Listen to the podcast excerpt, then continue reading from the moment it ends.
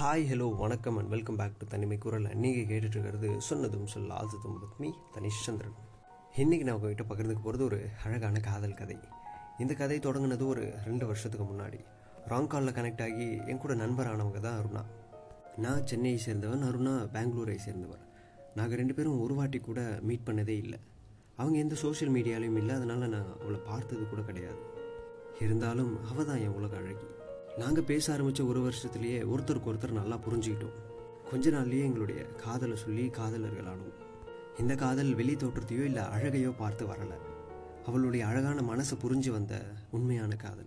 Time கிடைக்கிறப்பெல்லாம் நாங்கள் phone call அதிகமாக பேசுவோம். ஒரு வாட்டி கூட மீட் பண்ணது இல்லைனாலும் பார்க்கணுன்ற ஏக்கம் இருக்க தானே செய்யும். ஒரு நாள் நானே கேட்டேன் அவளை பார்க்கணும்னு. நான் வரேன் பெங்களூருக்கு. என்னை சந்திக்க உன்னால் வர முடியுமான்னு கேட்டேன். அவளால் மறுக்க முடியல. ஏன்னா அவளுக்கும் அந்த ஏக்கம் இருந்துச்சு. எப்படியாவது என்னை பார்க்கணும்னு அவள் சரின்னு சொன்னாள் அந்த வாரத்தினுடைய இறுதியிலேயே நான் கிளம்பிட்டேன்.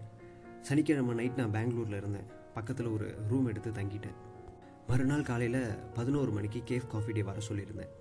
வரப்போ எனக்கு பிடிச்ச கலர் ட்ரெஸ் போட்டுட்டு வர சொன்னேன். நான் என்ன கலர்னு சொல்லலை. இருந்தாலும் அவளுக்கு தெரியும். அது சிகப்பு கலர் தான் ஏன்னா இந்த ஒரு நாளுக்காக ரெண்டு வருஷம் காத்திருந்தோம். சந்திக்க போகிற இடம் பப்ளிக் பிளேஸாக இல்லைனாலும் கொஞ்சம் ப்ரைவேட்டாக இருக்கணும். பிடிச்ச கலரில் ட்ரெஸ் போடணும்னு முன்னாடியே பல நாள் பேசியிருக்கோம். மறுநாள் காலையில் ஒம்பது மணிக்கெலாம் நான் அந்த கடைக்கு போயிட்டேன். ஒரு காஃபி ஆர்டர் பண்ணிவிட்டு காத்திருந்தேன். ரெண்டு வருஷம் காத்திருந்தது எனக்கு பெருசாக தெரியல. ஆனால் அந்த கடைசி இரண்டு மணி நேரம் எனக்கு ரெண்டு யுகம் மாதிரி தெரிஞ்சுது.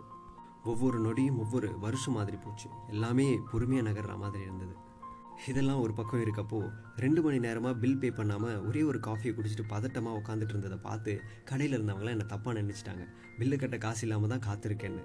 இருந்தாலும் அவங்க யாரும் என்ன எதுவும் கேட்டுக்கல. சரியாக பதினோரு மணி இருக்கும். ரெட் சுடிதாரில் தேவதை மாதிரி ஒரு பொண்ணு நடந்து வந்தா என்ன நோக்கி. அவள் பொறுமையாக நடந்து வந்தது கோவில் திருவிழாவில் தேர் ஊர்வலம் வர அம்மன் மாதிரி அவ்வளோ அழகாக இருந்தது. அவள் என்கிட்ட நெருங்க நெருங்க அந்த உணர்வுகளை வார்த்தைகளால் விவரிக்க முடியாது. நான் அப்படியே வாயடைச்சு போய் நின்னேன். அந்த டைமில் எனக்கு ஒரு கால் வந்தது. கால் பண்ணது அருணா ஆனால் நடந்த அந்த பொண்ணு கையில் ஃபோனே இல்லை. என்னடான்னு ஒன்றும் புரியாமல் கால் அட்டன் பண்ணேன். அருணா அழுதுகிட்டே சொன்னால் இன்னைக்கு என்னால் வர முடியாது. அப்பா இருக்கார் வீட்டில் என்னை எங்கேயும் வெளியே போகக்கூடாதுன்னு சொல்லிட்டாங்கன்னு. அவ்வளோ தூரம் ட்ராவல் பண்ணி வந்து அவ்வளோ நேரம் காத்திருந்து அவள் வரலையேன்னு கோவப்பட்டு நான் அவளை திட்டிருக்கலாம். ஆனால் மென்மேலும் அவளை கஷ்டப்படுத்த எனக்கு விருப்பம் இல்லை. எனக்கு அப்படியே கண்ணெலாம் கலங்கிடுச்சு. அவளை சமாதானம் பண்ணுறதுக்காக நீ அழாத இன்னைக்கு இல்லைன்னா என்னை இன்னொரு நாள் பார்த்துக்கலாம் நான் இன்னும் ரூமில் தான் இருக்கேன். கிளம்ப கூட இல்லைன்னு சிரிக்கிற மாதிரி சிரித்து பேசி சமாளித்தேன் நான் கண் கலங்கிட்டேன்னு அவளுக்கு நல்லா தெரியும். நான் ரெண்டு மணி நேரம் முன்னாடியே வந்து காத்திருப்பேன்னு அவளுக்கு நல்லா தெரியும். இருந்தாலும் ஏன் பொய் சொல்கிறேன்னு அவள் என்கிட்ட சண்டை போடலை. ஏன்னா அவளுக்கு நல்லா தெரியுமா? வாழக்கூடாது தான் நான் அப்படி சொல்கிறேன்னு கொஞ்ச நேரத்துலேயே அப்பா வராங்க. நான் அப்புறம் பேசுகிறேன்னு காலை கட் பண்ணிட்டா. நானும் கண்ணெல்லாம் தொடச்சிட்டு போய் பில் பே பண்ணுறப்ப தான் கவனித்தேன் அந்த சிகப்பு சுடிதாரில் வந்த பொண்ணு தன்னுடைய காதலன்கிட்ட சிரித்து பேசி சந்தோஷமாக இருக்கா. அவன் மட்டும் இல்லை சுற்றி இருந்த எல்லாருமே சந்தோஷமாக இருந்தாங்க. எனக்கு தான் கொடுத்து வைக்கல போலன்னு கண்ணெலாம் கலங்கிடுச்சு நான் அங்கேருந்து கிளம்பிட்டேன்.